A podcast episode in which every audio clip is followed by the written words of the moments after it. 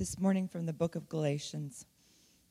But when the time had fully come, God sent his Son, born of a woman, born under law, to redeem those under law, that we might receive the full rights of sons.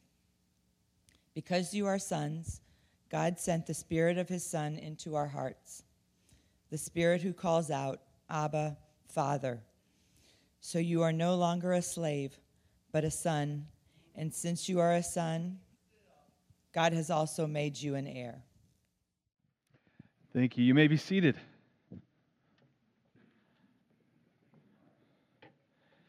In the name of the Father, Son, and Holy Spirit. Amen. Well, Merry Christmas.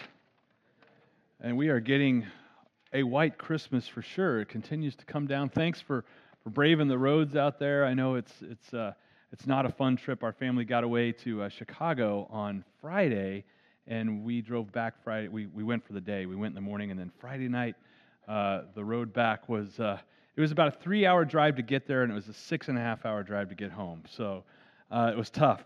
Um, but my wife planned that trip because um, our whole family's together, and so our son is back from college, and we wanted to get away to Chicago, and we uh, went to a dinner theater there and had a great time, and and uh, uh, we also got away down to Tennessee and saw my Beth uh, saw Beth's um, parents and her sister and brother-in-law, and so we spent a lot of time together as a family. And while we were there, we actually talked about family, what it means to be a part of a family. And my, my mother-in-law likes to do genealogies, and she's she's traced the family lines way back. My brother-in-law, he's he's from the Boston area, and they've actually traced their family all the way back to the Mayflower, to the Pilgrims that came over. And so he's going to England this year to, to look at uh, some of the places in England where the pilgrims were.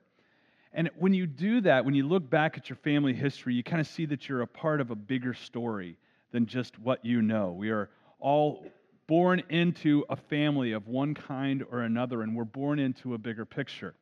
And today we're going to be talking about that, what it means to be a, a part of God's family, that we are made children of God. And my family name is, is Murphy, and so it's the most common Irish name that's out there. Um, and I, I, looked up what Murphy means, and it means sea warrior. Okay, so I don't know that I'm following up the family name of being a sea warrior. I live in Indiana, um, but I'm doing my best to keep the family name going. We've got four kids, and uh, maybe one of them will grow up to be a sea warrior. I don't know. Um, Dr. Bob on the other side said it's probably going to be Rachel. If you know my family, it's going to be Rachel to grow up to be a sea warrior. Um, but I have brought them into a family, and I'm passing on to them what it means to be a part of the Murphy family. And maybe as as a parent, you've thought about that. What does it mean to have children and to welcome them and, and, and to pass on something um, to them that means that they're a part of your family? What does it mean to be a part of your family? So that's what we're going to be talking about today. Because Christmas ultimately is about the divine family. It's about God, God the Father who sent his son Jesus into the world to be our Savior. And God the Father sends his son into what was created. As it says in John 1 1, the Word, uh, it was in the beginning, and, and the Word became flesh. In Colossians, it also says that all things were created through that Word, through Jesus everything that, that we see was made by God, and then incredibly, God chose to come into that world. And the reason that He chose to come into that world is because as God's Son comes into the world, He comes to make more sons and daughters of God.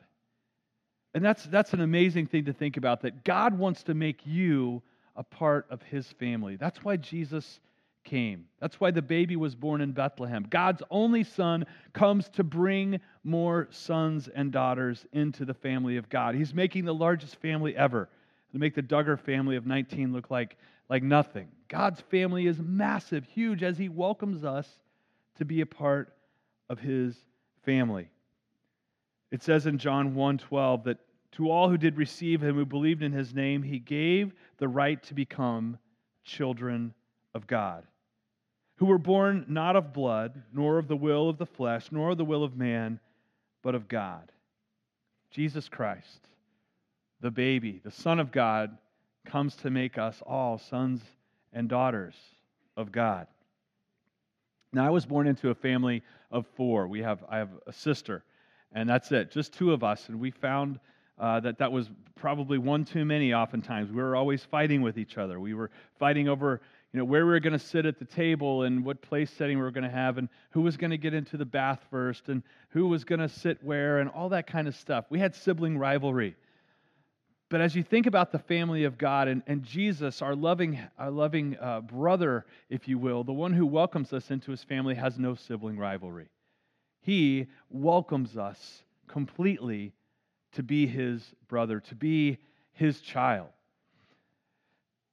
Paul talks about this a lot as he talks about adoption. This isn't the only place that we just heard in Galatians where he talks about adoption. Adoption was, was a Roman custom, um, and Paul, being a Roman citizen, knew it very well. It was, it was a common thing to, to have adoptions. And so when he talks about adoption, he speaks from experience uh, of hearing about it, and, and he knew that his audience, a Roman audience, would understand adoption.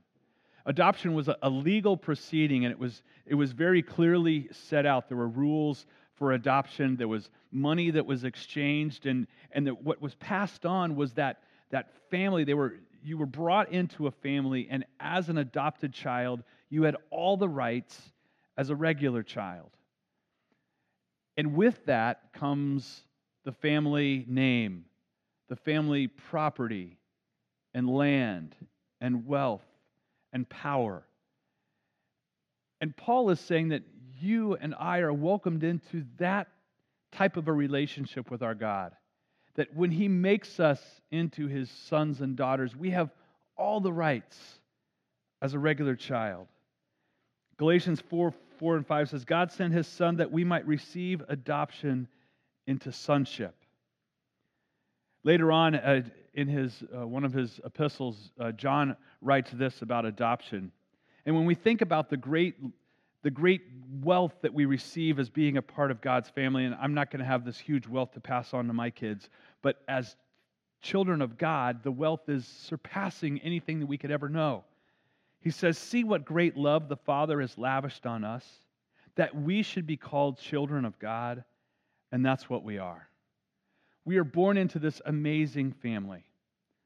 And that's a message I think we need to hear in our world today because sometimes we feel like we're left out, that we're not really a part of anything. Any family, we, we, our, our family issues are sometimes we have problems in our own families, or even if you have problems in your families, you feel strain on relationships in other places, in your work or at school. But God says we are adopted into his family, and, and those strain in our, that strain in our relationships is a result of our sin.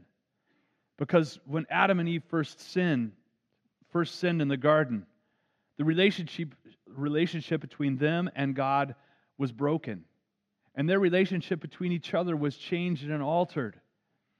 But God promised that He would send a Savior, someone who would come and make things right. And that's what we celebrate at Christmas.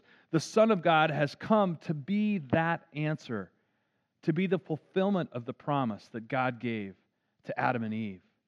And Jesus comes then to make us God's children again. The relationship broken in the garden when we walked with God and we have this intimate relationship, and then they're, they're cast out of the garden, no longer sons and daughters of God, but they were under the curse of the law. The children of Israel, God's people, had waited for generations for that promise to be fulfilled.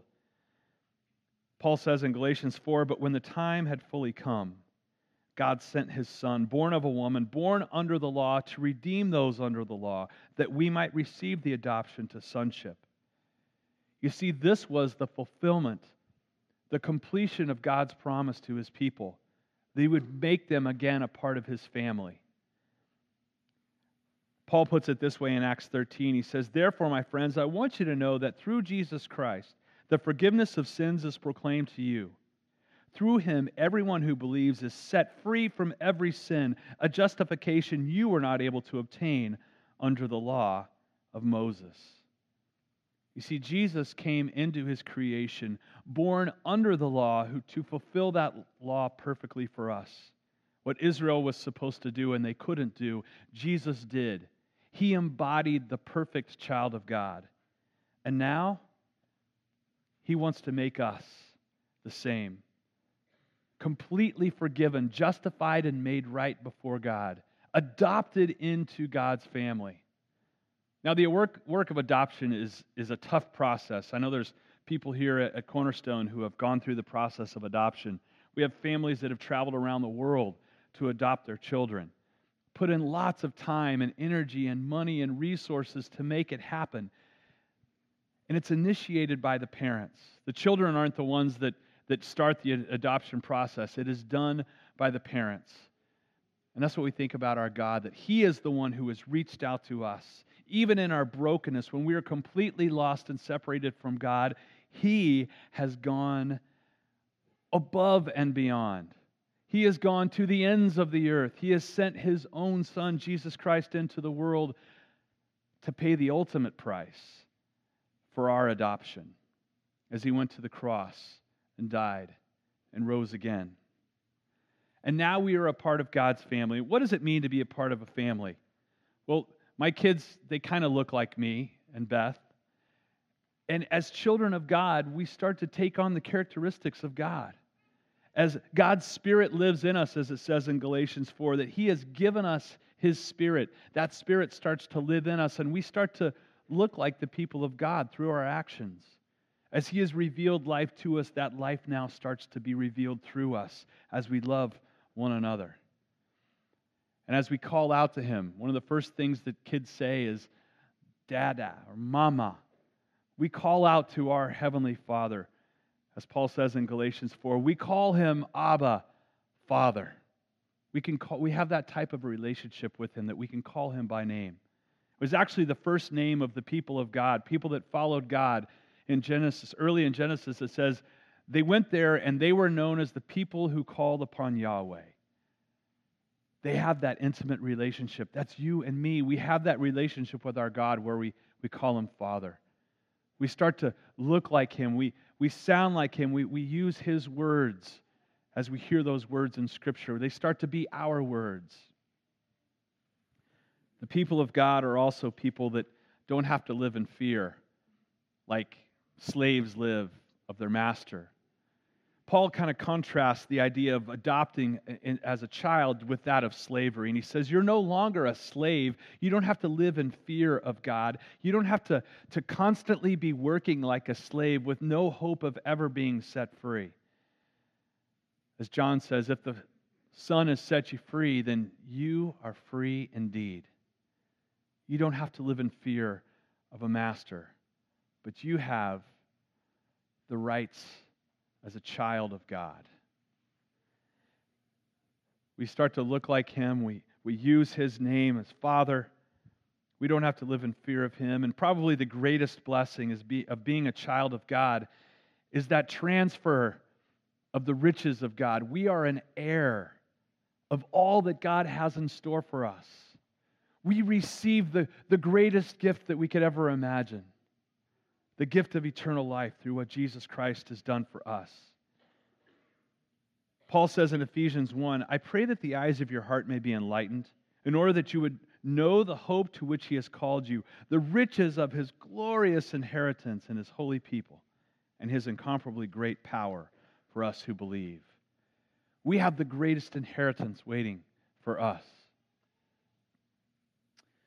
There's a story of a, a seminary professor who traveled with his wife from Oklahoma, where he was a professor, to Tennessee to, to do some speaking at a conference. And after the conference was over, he was tired. He and his wife went out to dinner, and they were having a nice, quiet dinner. And, and they noticed at the restaurant that there was an older gentleman, a stately looking gentleman, gray haired, who was going around table to table talking with people. And the professor kind of looked down and tried to not get the man's attention and told his wife, I hope he doesn't come over here. Well, sure enough, the man came over and he said, How y'all doing? Where are you from? And he said, Well, we're from Oklahoma. He said, Well, I, I hear that's a really good state. I've never been there, but what do you do in Oklahoma? And the man said, Well, I'm, I'm a seminary professor. I teach homiletics, I teach preaching to pastors. And he said, Oh, preaching. I've got a story for a preacher right here. So he sits down and he says, My name is Ben Hooper. And I grew up not far from here in a rural town in Tennessee. And when I was born, my mom wasn't married. I grew up without a dad. Kids used to make fun of me, and they had names for me at school. When I went to church, I'd always show up late, try to leave early so I didn't have to talk with anyone. When I was about 12, we got a new preacher at our church. And one Sunday, he finished with the benediction a little earlier than I was used to, and so I got stuck, and I had to leave the church with everybody else. Well, the preacher got to me as he was shaking hands with people on the way out the door, and, and he looked down at me and he said, Now, now who do you belong to? What family are you with? Who's your dad? Well, I stammered to answer, and it felt like every eye in the church was looking at me. And then the pastor realized what was going on, and he got a big smile on his face. And he said, I know whose you are. I see the family resemblance now. You are a child of God. You are a child of the King. And with that, he patted me on the back and he said, You have a great inheritance waiting for you. Ben Hooper said, That was the most important sentence ever said to me in my life. And he got up and he left. Well, the man and the wife sat at the table, kind of wondering what they had just heard. And the waitress came over and, and they said, is, is he a regular in here? And, and she said, Yeah, that's, that's Ben Hooper. And they said, Well, who's that? He said, she said, Well, he used to be the governor of our state here in Tennessee. Tennessee had twice in their history had elected someone who had been born without a father, and Ben Hooper was one of them. As we think about going from 2017 into 2018, and we think about the Son of God born, I want you to understand that He came to make you His child. We started a tradition in our family about a year and a half ago with our girls. Um, and we pray with them every night. And we heard a pastor at Camp Arcadia talk that he blessed, he blessed his kids with this phrase, and we started to do it. We look at them and we make the sign of the cross on their forehead, and, and we say, You are a precious, baptized child of God. And then we follow it up with, And I love you no matter what. And it didn't take long, a couple of weeks, before the girls started doing it back to us. They'd make the sign of the cross and they'd say, You're a precious baptized child of God. Jesus Christ has come, God's only Son, to make you again the son of a son or a daughter of God, with all of the rights and privileges of his children. Peter says it this way in 1 Peter 1. He says, Praise be to the God and Father of our Lord Jesus Christ. In his great mercy, he has given us a new birth into a living hope through the resurrection of Jesus Christ from the dead, and into an inheritance that can never perish, spoil, or fade. Hear these words as we start out the new year. You are a precious, baptized child of God, and He loves you no matter what. Amen.